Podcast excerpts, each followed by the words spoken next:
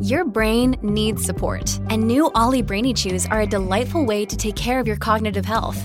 Made with scientifically backed ingredients like Thai ginger, L-theanine, and caffeine, Brainy Chews support healthy brain function and help you find your focus, stay chill, or get energized. Be kind to your mind and get these nootropic chews at olly.com. That's O L L Y.com. These statements have not been evaluated by the Food and Drug Administration. This product is not intended to diagnose, treat, cure, or prevent any disease. Hello, everybody. This is Marshall Poe. I'm the editor of the New Books Network. NBN listeners like to read books and buy them. So we thought we'd tell you that right now, our friends at Princeton University Press are having a remarkable site wide sale. You can get 50% off books, including ebooks and audiobooks, with the code 50, F I F T Y, at checkout until May 31. You can save some real money on Princeton University Press books. I encourage you to go there and check it out. Welcome to the New Books Network. Hi, folks. Welcome to the New Books Network. I am Emily Allen, your host for this episode. This is just a content warning for listeners that this interview does discuss possibly traumatic subject matter pertaining to rape. A little bit more about our guest, Steve Bergsman, one of the authors of Chapel of Love, the story of New Orleans girl group, the Dixie Cups, co authored with Rosa Hawkins and published by the University Press of Mississippi in 2021. In 1963, sisters Barbara Ann and Rosa Hawkins and their cousin Joan Marie Johnson traveled from the segregated South to New York City under the auspices of their manager, former pop singer Joe Jones. With their wonderful harmonies, they were an immediate success. To this day, the Dixie Cups' greatest hit, Chapel of Love, is considered one of the best songs of the past 60 years. Chapel of Love, the story of New Orleans girl group, the Dixie Cups, explores the ups and downs of one of the most successful girl groups of the 1960s. Telling their story for the first time, in their own words, Chapel of Love reintroduces the Louisiana Music Hall of Famers to a new audience. Our guest, Steve Bergsman, is a longtime journalist who has written over a dozen books. His most recent book was a biography of Screamin' Jay Hawkins. So, welcome, Steve. How you doing? Excellent. Pleasure to talk with you. Thank you. Yeah, looking forward to our chat, and I think our listeners will enjoy as well learning more about this very interesting book. Uh, so, before we get into that part of the conversation, though, can you tell our listeners more about you and where you're coming from with this project? And can you tell us more about the Dixie Cups? Sure. So, uh, as far as I'm concerned, about me, uh, some uh, subject that I know something about. So, for the past uh, 30 years or so, I was mostly a business and financial writer, and uh, and travel and travel writer. So I did that for. I was a freelance journalist, traveled the world. Uh, I had a specialty in real estate, so I interviewed all the I knew all the famous real estate people from Donald Trump to uh, Steve Ross, who develops in Manhattan. And uh, then somewhere along the line, I was always an amateur musicologist. And I just decided to write something different. So after, uh, I'm guess I don't remember now, about five books on real estate, uh, one of which was actually a bestseller, um, I decided to write about uh, the early days of pop music going back to the 1950s. And I've done, uh, I, I, did a, a, three book set called the R&B set, and um, and that was historical nonfiction. And then I moved over to uh, nonfiction. Uh, so let me go back. That was historical fiction, and then I moved back to nonfiction, and uh, I, I just published a couple of books. One was on Screamin' Jay Hawkins, uh, the fellow who write who wrote "I Put a Spell on You," uh, a song that seems to live forever. And then I moved over to the Dixie Cups. Now, the story of the Dixie Cups. Uh, so let me tell you how I got to writing about the Dixie Cups. I was writing a book with Beverly Lee of the Shirelles. Now, up until the Supremes in the mid 60s, the Shirelles were the premier girl group uh, of, of, of their time. They had their first hit record in 58. And then in the early 60s, they had wonderful songs like Will You Still Love Me Tomorrow and Soldier Boy, number one songs dedicated to the one I love. So they were the premier girl group. And there's two of them still alive. There were four of them. So uh, I wrote, um, I think we we called it "Will You Still Love Me Tomorrow?" The story of the Shirelles by Beverly Lee and Steve Bergsman, and and that book was finished and put out to market, and then Beverly Lee sort of got cold feet and uh, and turned down every offer. And the and the book so the book ended up never to uh, never to seeing the light of day though it's still there and it's finished. And and uh, at some point she may say oh well, let's get this thing published and i keep waiting for that day. But anyway in the course of that uh, i decided to interview uh, about a handful of people who were friendly with her and knew her. And uh, and two of those people were Rosa Hawkins and Barbara Hawkins of the Dixie Cups. And uh, they were, were, were, glad to speak because by the time the Dixie Cups came along, the Shirelles were, were old professionals from the road. And in those days, uh, you did your record and then you went on the road as part of a group tour because there were all, all the, you know, today you'll, you'll see some famous act and they're the headliners, and there may be one opening act, but it's generally that. But back in starting in the 40s, 50s, uh, the, the tours uh, were like 12 or 15 groups, and you'd sing uh, one or two songs off the stage. Next famous person came in, sang one or two songs off the stage, and they toured uh, by bus around the country. And um, by the time the Dixie Cups uh, joined these tours, the the, uh, the Shirelles had been at it for about four years already, so they knew the ropes, and they and they uh, instructed the Dixie Cups on how, what to wear, what foods to bring, et cetera, et cetera. Sometimes these toured these, uh, especially the Dick Clark tours, they toured the South, and these were uh, uh, white and black acts on the bus but in the South, everything was segregated at the time. So it was, it was uh, often a difficult circumstance. So um, that's how I got uh, involved with the Dixie Cups because I interviewed them for the Beverly Lee Shirelles book. And then afterwards, Rosa Hawkins came to me. She called me up and said, No, I'd like to do a book. Now, I knew the Dixie Cups and I knew Chapel of Love and some of their other hits, and but I wasn't too sure that after the trouble I had with Beverly Lee and the Trail, I wasn't too sure I wanted to go into another girl group book. And I said, okay, you got these hits, but what's you know what's your story? Why would why would this be interesting? And then Rosa proceeded to tell me this uh, very long story uh, about how the Dixie Cups were abused. And in, in Rosa's case, case, it, she was uh, not only were the Dixie Cups managerially abused and financially abused, but in Rose's case, she was physically abused. So that that that that's sort of I thought that well that was pretty interesting, and maybe it warranted a book. So I said, okay, we'll give it a shot. Um, I'll we'll, we'll do a chapter, and I'll put together a proposal and we'll see if anybody is interested in this book. And the University of Mississippi Press, which excels in uh, books about music history, that's uh, pretty much their forte. Um, they they wanted the book, and um, so we got it underway.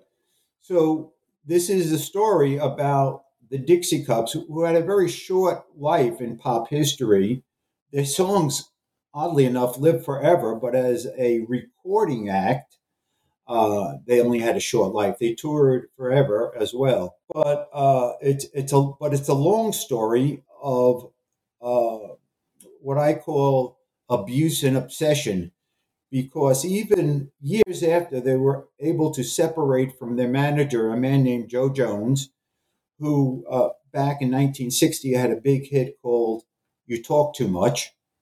It was a number two record in the country. Could never find a follow up and entered the and continued on in the recording industry doing other things. And he discovered the Dixie Cups and managed them and uh, uh, and siphoned away all their money, among other things. And uh, even after the, the Dixie Cups were finally able to separate from him, he spent decades tormenting them and and trying to sue them and trying to uh, claim all their records. Even the, the name of the group was his, and that went on for a very, very long time. So that's sort of the overview of the Dixie Cups and me. Yeah, thank you for laying that out uh, for our listeners. I think that is, like you said, a very great overview of everything. And I wanted to back up sort of to what you were just talking about towards the end there, which is this relationship between Joe Jones and the Dixie Cups and his abuse of different forms. Uh, to your knowledge, had this really been discussed much before this book? You know, and what was it like for you to you know, talk with Rosa and work through this with Rosa and looking back at those experiences? So, Rosa carried this story her whole life because uh, all the Dixie Cups uh, were financially abused and managerially abused, but Rosa was physically abused as well. In fact, she was raped. So we'll go out and say that. And she never talked about it but you know they're uh, they're getting on in years, and and I think Rosa that uh, carried the story long enough, and she felt it was something she wanted to finally put out there. So, uh, and that's I think that's why she came to me to write this book. So um, she wanted to tell this uh, very long, long and uh, and very tough story for her. So I always thought she was very brave and and finally coming around to tell this story. So uh, I'll just give you a brief history how how, how this all started. So New Orleans was a very potent music town forever, and and everybody thinks of it as sort of a, a jazz town because pretty much jazz was created there in the early 20th century. But uh, it was also uh, a premier uh, town for the creation of rock and roll. Everybody think, oh, rock and roll, New York, uh, places in the Northeast. But one of the nodes for the creation of rock and roll was New Orleans. And that was because one of the earliest recording studios in the South was in New Orleans. And it was uh, recorded, uh, it was created around 1948.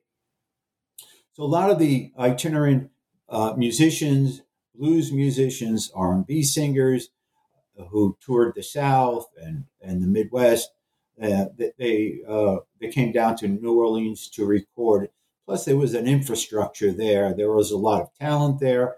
Uh, New Orleans had some of the best clubs uh, for R&B musicians in the country. So it was a, it was a, a place where where music got started, and even into the end of the fifties, sixties, there were still a lot of uh, musicians that recorded or came to New Orleans to record there. One of them was Joe Jones, who was a New New Orleans musician, and uh, he began. Uh, a lot of things Joe Jones said uh, never really made sense. Uh, he he claimed he was on the the recording session uh, for the seminal pre rock and roll, proto rock and roll song "Good Rockin' Tonight," but according to my research, he was still in the Navy, so that didn't happen. But he did uh, tour with a, a very good uh, New Orleans uh, uh, early rock and rollers, Shirley and Lee, and um, their famous song from the mid '50s was let the good times roll. But they had a lot of lot of songs before that, a very very good group, underappreciated. So, and then he started recording, and he and he had the song. Um, um, you talk, you talk too much. A very uh, a novelty song, but it was successful. And uh, never able to find a, a follow up, and so he just hung around uh, in, in New Orleans, and he was looking for talent to sort of promote and manage. And he was at a, a talent contest. Uh, there, uh, New Orleans, uh, famous for their talent contests for, for, for, youngsters. And he came across a group called the Mel-Tones. And the Mel-Tones was uh, uh, uh, mostly put together with Barbara Hawkins and her friend, another female, and two males. And then one of the males uh, singers couldn't make it. His mother got sick and, and he had to drop out, and they needed a fourth because a lot of doo wop was, you know, was either four or five people. So they wanted a fourth. And they needed a singer to take the place of the male, and they couldn't find one. And Barbara suggested her sister Rosa, and because uh, Rosa had a deeper voice. So that's how that was the formation of the Mel-Tones they sang at the talent contest, and uh, Joe Jones discovered them. Now, I got to tell you that uh, Rosa was still in high school or just graduating high school. She was a very, uh, she was a teenager, and the other two uh, uh, were teenagers also. Barbara was the oldest; she was about 19 at this point, but Rosa was about 16. So when all this began to happen. And uh, Joe Jones uh, calls up uh, another somebody he knew that he toured with in the early 50s. Uh, um, oh, I can't think of his name now. Love is Strange, the, the, the duo that sang Love is Strange. And uh, the female uh, part of that duo, she was in New York and she was also uh, looking around to do other things. And she would become a very famous uh, music executive and publisher with her own company called All Platinum, which uh, published and created the first popular rap record.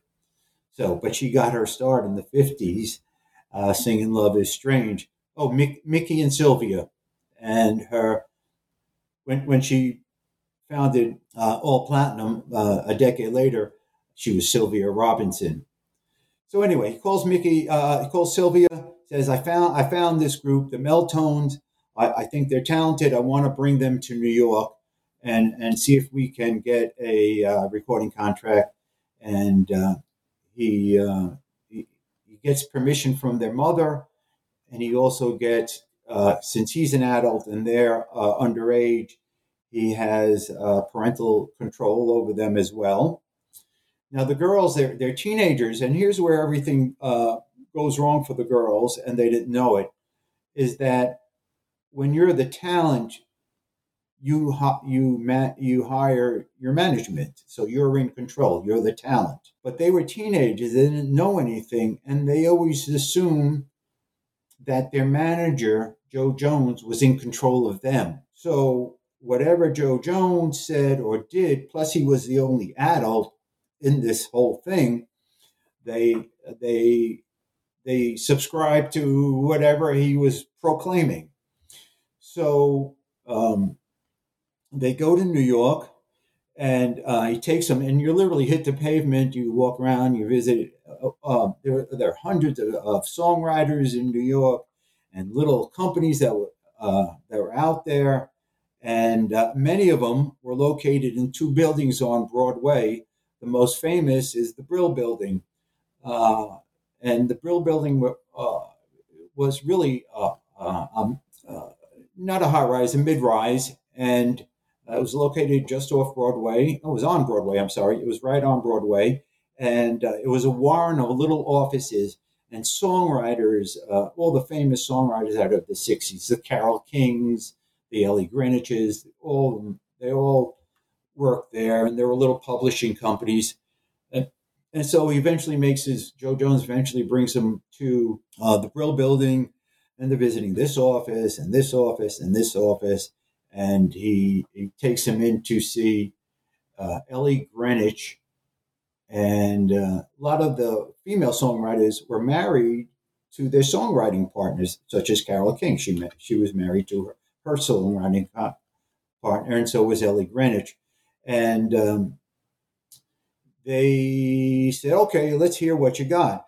And they had this song that they sung for everybody, was which was written by a friend down in New Orleans, and they sounded interesting. And they sounded interesting because um, most the girl group sound, uh, which evolved out of the doo wop sound, consisted of, uh, of a forward, a lead singer, and generally three backup singers who would do the fill. So that's the way doo wop was. And when the girl groups got started, such as the Shirelles and uh, and almost every girl group after that was the lead singer and, and the follow up, Martha and the Vandellas or uh, uh, the Supremes, even the Supremes with Diana Ross did did that.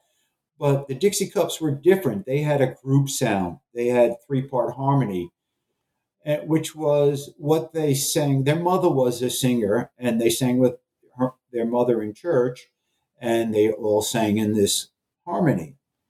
So, uh, what impressed Ellie uh, was the fact that these girls had this three part harmony, which was a different sound. And all the writers had had, had uh, all the songwriters had uh, uh, a lot of stuff what they called in the can. They you know they they'd write a song, uh, somebody would sing it, maybe they get it to a girl group, and uh, it would be sung. Maybe it wasn't hit, and but nothing ever got wasted. So, uh, in fact, the song "Chapel of Love" was tried by Phil Spector. Phil Spector was the third writing part, writing partner of this song. So uh, he had his own groups he liked to uh, girl groups that he liked to deal with, and he, he tried a few times to have them sing Chapel of Love, and nothing ever came of it. So and enter the Dixie Cups, and uh, Ellie and her husband they take down. Uh, I'm sorry, just the name escapes him at the moment, but he was a principal part of the writing group. They take the song down and they play it for the Dixie Cups, and they say, "Could you do something with this Chapel of Love song?" And the Dixie Cups uh, didn't really quite like it, but they said, uh, "Sure, we'll do something with it." So they leave the leave, left the song with her with the Dixie Cups, went away, came back 20 minutes later. The Dixie Cups have rearranged it now in three part harmony. They sing it. Songwriters go, Oh, wow, this is great. And we're going to record you. So they sign the contract and uh, onward and upward for the Dixie Cups. Now, a lot of, uh, uh, as you know, a lot of acts, they, they come, they, they cut a, nowadays, they cut an album or a few songs. But back in the day, you, you cut a record, a 45, A side, B side. Uh, and you'd put it out there and hopefully got discovered. And um, so uh, sometimes you you may cut 12 records or 14 records and you, you wouldn't make it. Or maybe on your 15th record, you finally had a hit. But the Dixie Cups, on their very first try, Chapel of Love was their very first recording, and it was a monster. It was a number one hit. So uh, they got very lucky. And then uh, then came the tours and the recording and everything else. And um, so you wonder, okay, how did they get mismanaged there? I mean, Joe Jones discovered them, brought them to New York.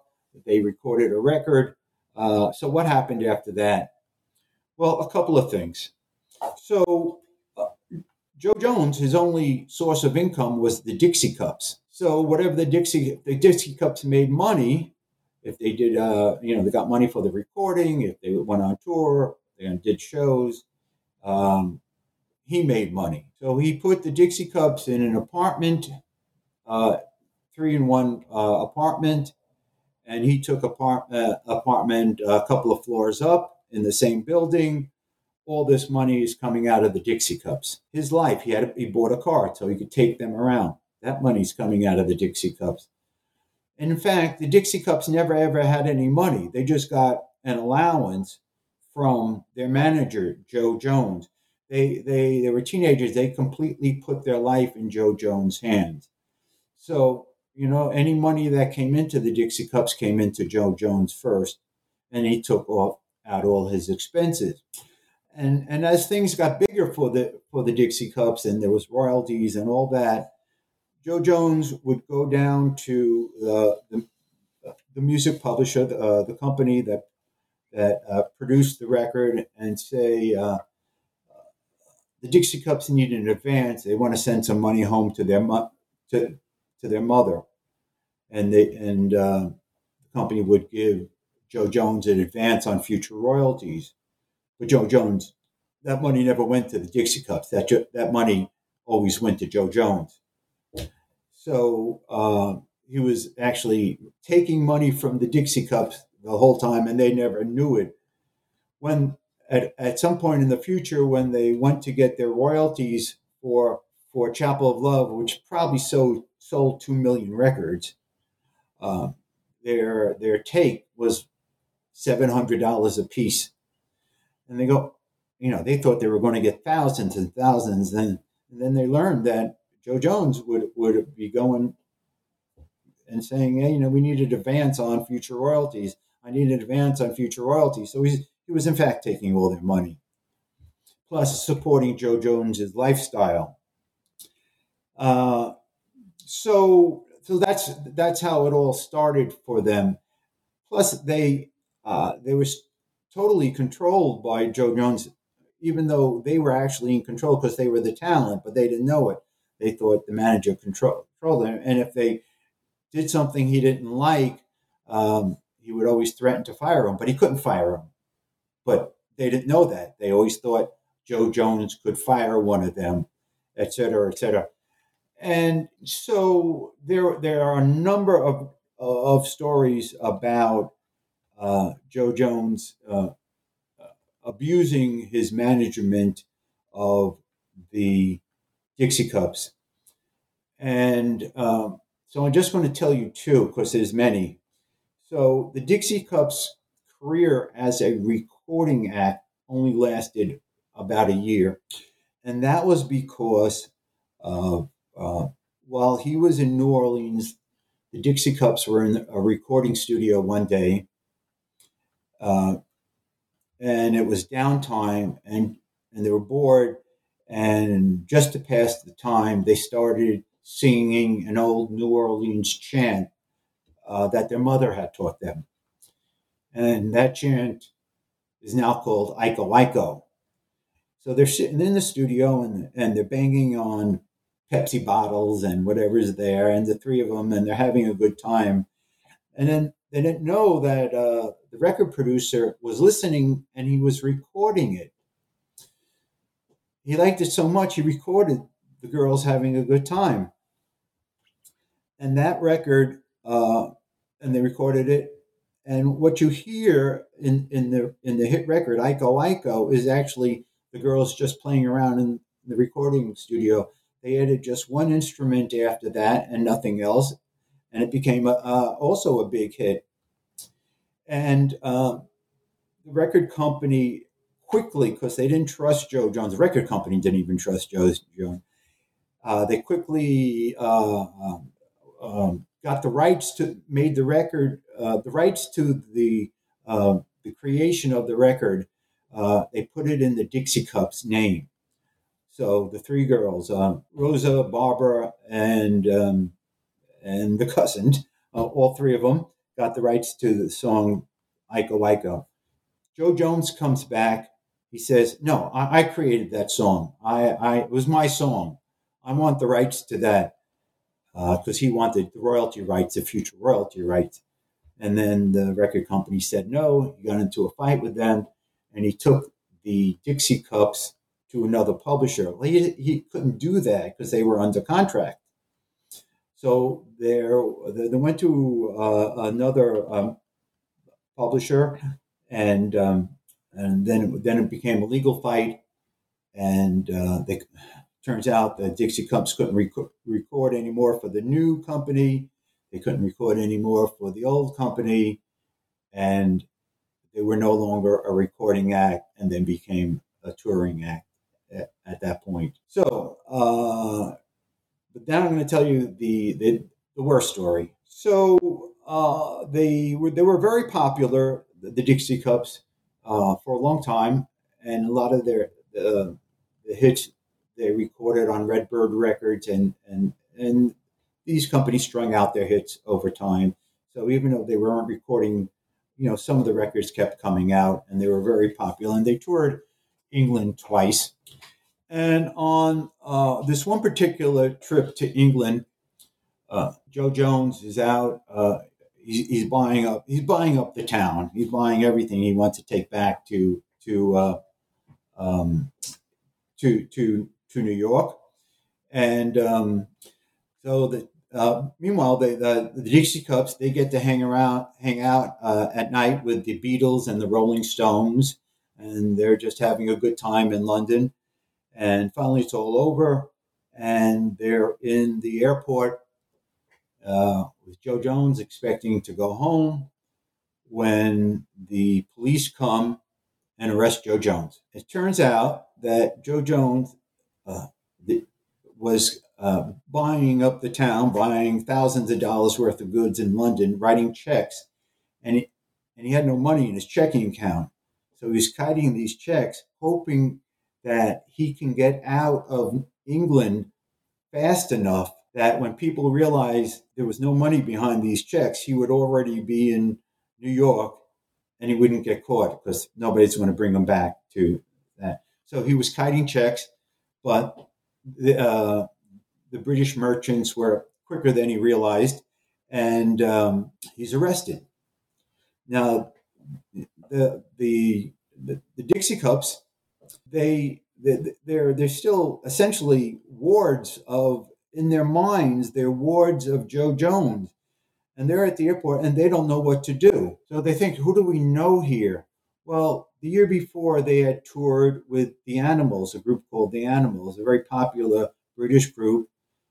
Uh, their biggest hit being The House of the Rising Sun, uh, a number one hit in the US. And they made, they were friendly with the, the animals, and um, they said, "Oh, we know these guys. Let's call them. Maybe they could ha- help us."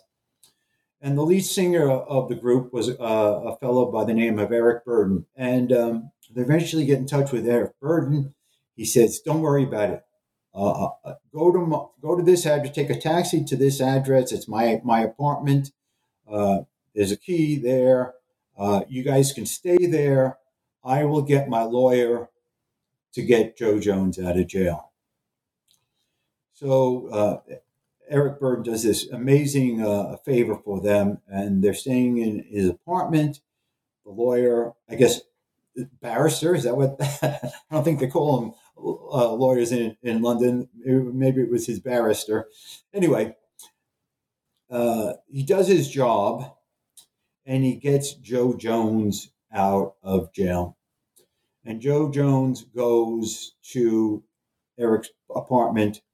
Uh, because that's where the Dixie Cups are staying, and he's going to stay there the next night, and hopefully, the uh, in, a, in a day or two they can get out of Britain. So he's out of jail. He's all uh, puffed up with himself. Oh, you know, I did jail. I'm out. Uh, I can do what I want.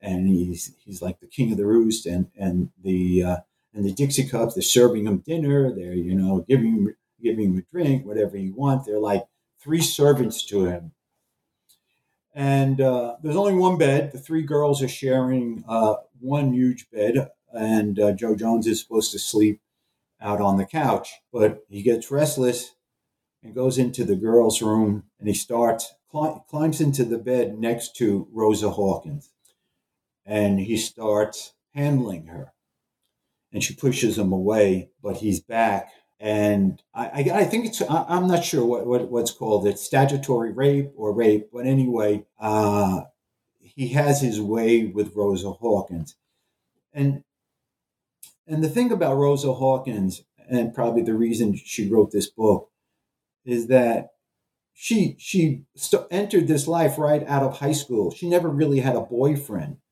Uh, she never experienced, you know, boyfriend life or you know, passionately kissed a boy in, high school. She just went from high school life to becoming a Dixie Cup and a star. And she never, even even those years, she never really had a boyfriend. So she was just a girl who was a, a, a singer. And Joe Jones comes and has his way with her. So, and and and and they're very religious, the girls. So she, you know, this was a, a, a terrible thing. And as Rosa, uh, as she says in the book, and this is the story she said, that the next night she said she'd sleep on the couch because she didn't want to be harassed by Joe. And Joe joined the other two sleeping in the big bed. But she said she got a kitchen knife and sat up all night with a kitchen knife just in case Joe Jones would come back to her again. So, uh, but anyway, they got out of uh, they get out of England, and the Dixie Cups say, "Oh, oh they're back in New York," and they say to Joe, "Oh, okay, we need to pay back uh, Eric Burdon's lawyer, and and Joe Jones says, "No, I'm not paying him back. I'm here in the U.S. I'm not paying him back. Uh, forget that." And he never, never even thanks Eric Burdon for the help he got and the Dixie Cups got, and never paid Eric back for the time that uh, his lawyer helped him get out of England. So, uh, and I and I, and by this time the uh, the, girls are so cowed uh, that uh, Joe Jones has a wife and family in New Orleans and a girlfriend that lives with him in New York. But he now he would come down. He had a key to the girl's apartment, Dixie Cup's apartment, and he would come down and uh, uh, two of the girls slept in a bedroom. Was one bedroom, and Rosa slept on a pull-out couch in the living room.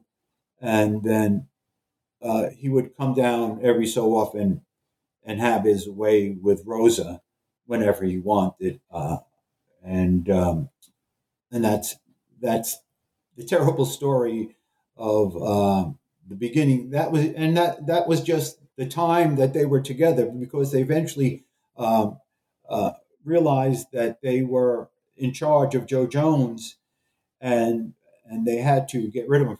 First, Joan Marie Johnson quit because she couldn't take them anymore, and she left, and um, the Dixie Cups, and went back to a normal life in New Orleans, and um, and then but Barbara and Rosa uh, plowed on with the other singers, and uh, and th- th- there are many more stories and many more lawsuits because uh, Joe Jones uh, was so obsessed with them, he could not let them go, and he would try to uh, strangle their act over the next decades.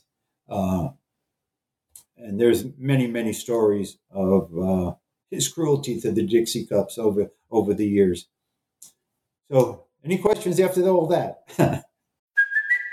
It's Kaley Cuoco for Priceline. Ready to go to your happy place for a happy price? Well, why didn't you say so? Just download the Priceline app right now and save up to 60% on hotels. So, whether it's Cousin Kevin's Kazoo concert in Kansas City, go Kevin, or Becky's Bachelorette Bash in Bermuda, you never have to miss a trip ever again. So, download the Priceline app today. Your savings are waiting. Go to your happy place for a happy price. Go to your happy price, Priceline.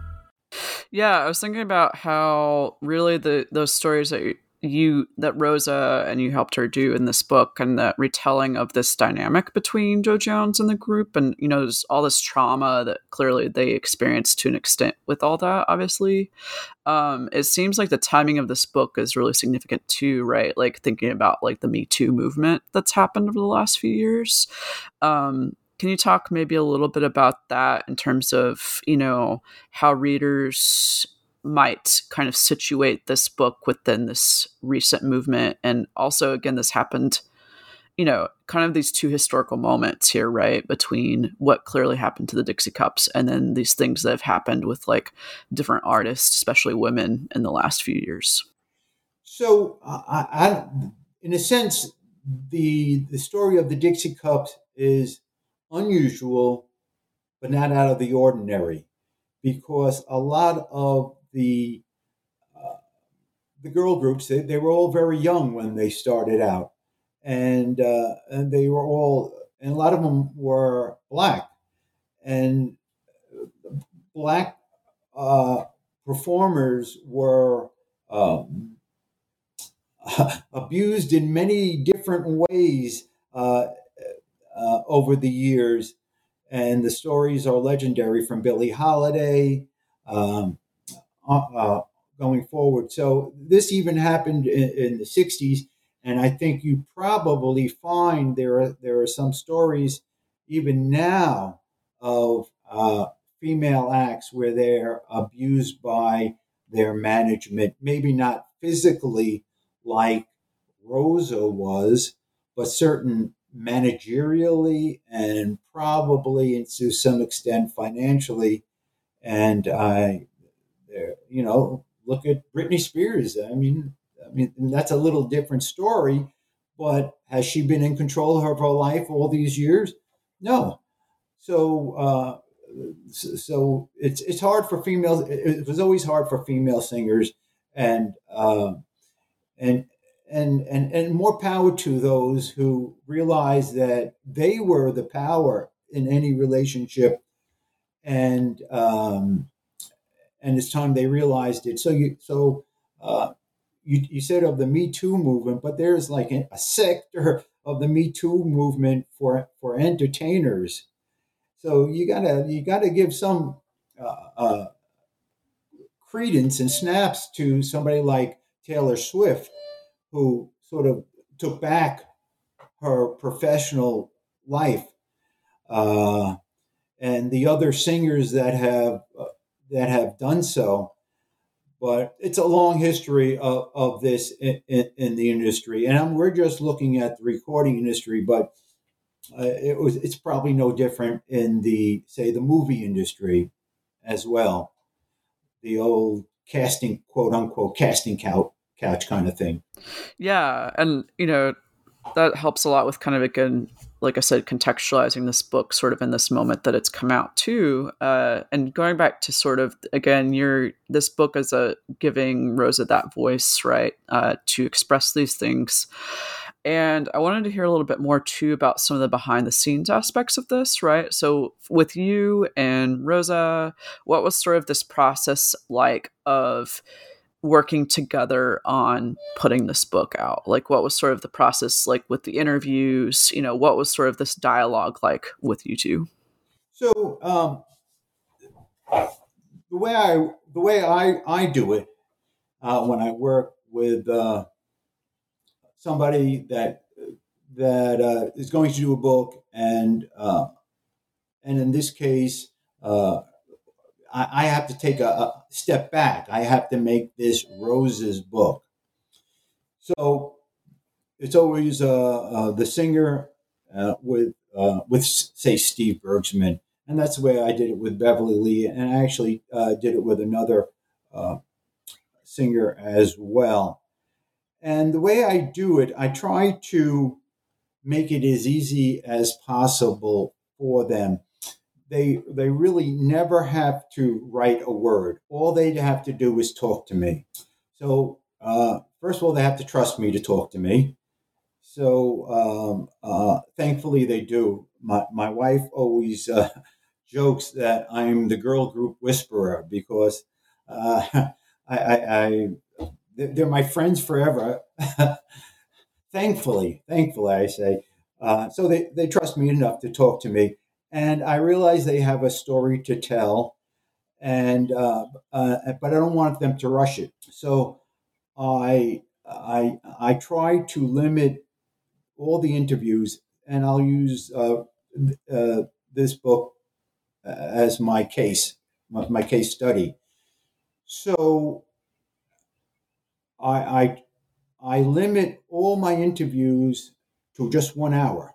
I only do one hour interviews because uh, uh, uh sometimes my, my, questions are very in depth, and, and I, because I, I, need to get them thinking in depth. They'll all, all, even you and I, if we were doing a book, uh, we sort of have these highlights that they're stories that we tell over and over again, uh, and uh, they're they're it's it's like glass.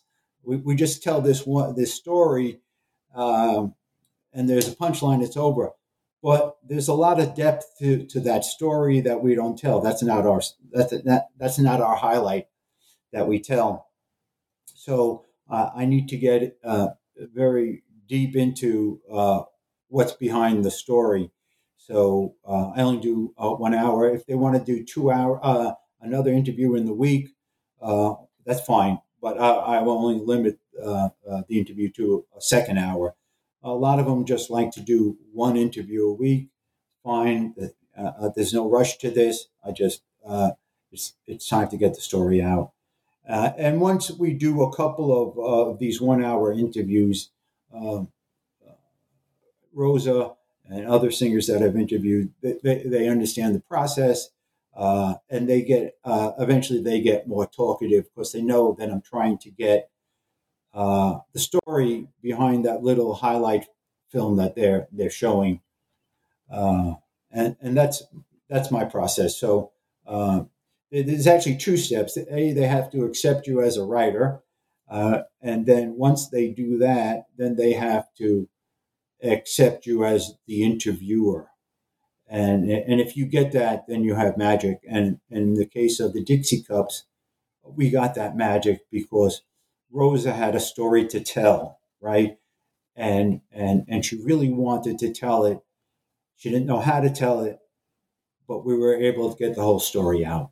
Yeah, and was there anything sort of in that process and in you know the various things that you all discussed that maybe surprised you? Um, what did you what did you kind of learn in doing that process? Well, uh, uh, I, I, learned a lot about the Dixie Cups, and I learned a lot about uh, I, I, was always aware of all the uh, mismanagement and abuse, and uh, but I, I, never really heard it firsthand and how difficult this all was.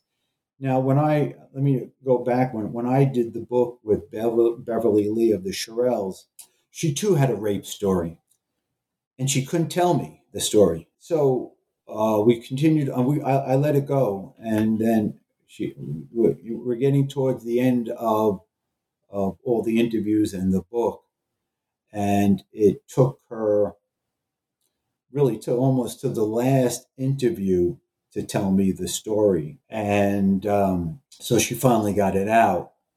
Now, you might ask, you know, why isn't this book, why isn't this book in print? Uh, I, I don't know. I, I, maybe she still has some ambiguity about having this story out there because uh, it, it, it, really took a lot for her to tell me that story. And it's in the book, but maybe she doesn't want to see it or doesn't want anybody else to see it. Right. It's one of those types of experiences that, you know, it's a lot to grapple with, like you're saying, as to whether something like that you know, even though we're talking about in the case of this book something like that being open, it's you know a different case for everyone for sure. Yeah. So these um, incidents, you know, happened 50 years ago, and uh, and I I sort of feel bad because you know they've been carrying this within them for so long, and uh, uh, probably uh, tormenting them to some extent. The you know the, that that incident has tormented them and, uh, and thankfully, in Rosa's case, she was able to, I think it helped her to tell this story and get it out there. She really wanted to get it out there. Um, I don't think she has a one boy, and I, am not sure her, her son knew it, but she, before she did the book, she had a discussion with her son and said, There's some things I have to say that what, what might make you uncomfortable. So he said, You know, go ahead and do it. So I think uh, she got sort of an imprimatur from uh, from her son to go ahead and write this book, and and that helped her also. Got it. Well, thank you, Steve, for you know helping us understand this book and this very important again these important stories that you have helped uh, the Dixie Cups tell. As we start finishing up, uh, I want to ask you: Was there anything else about the book that we haven't already touched on that you think our listeners should understand? Uh, well, I think a lot of people would see this book and say, "Oh, Dixie Cups, uh, it's a girl group. Do we need another uh, um, memoir or biography about something, you know, a group from so many years ago?" But as you so rightly pointed out, their story fits into that whole uh, Me Too movement nexus. So this is actually a story that's important now, even though it, her story was from 50 years ago. It fits right into what's going, what's happening now, and and I think people should look at the book because, as you said, some things never change. Yeah, very good point. And thank you so much for talking with us today on the New Books Network. Um, and I'll go to what's my usual closing question. What else are you working on right now? Oh, I, am so busy. Um, I have a book coming out next year, Texas A&M Press, on three R&B pioneers who uh, died young uh, under controversial circumstances. So that's uh, coming out, and then uh, I did a uh, I'm really proud of this. Uh, it's a two book set on the female singers of the 1950s. And it's a two book set because the first book is on the white singers and the second book is on the black singers. And, and, and it's in two, book, two, two different books because they have different arcs. The white singers had one arc that was very, very different from the black singers of the time. And, uh, and I, I think the University of Mississippi Press is going to take those two. Cool. Well, I will look forward to checking those out. And thank you so much for talking with us today. Okay. Thank you. Yeah, and listeners, just to remind you, you just heard an interview with Steve Bergsman, one of the authors of Chapel of Love, the story of New Orleans girl group The Dixie Cups, co authored with Rosa Hawkins, and published by the University Press of Mississippi in 2021. This is your host, Emily Allen, and I will see you and next time here on the New Books Network.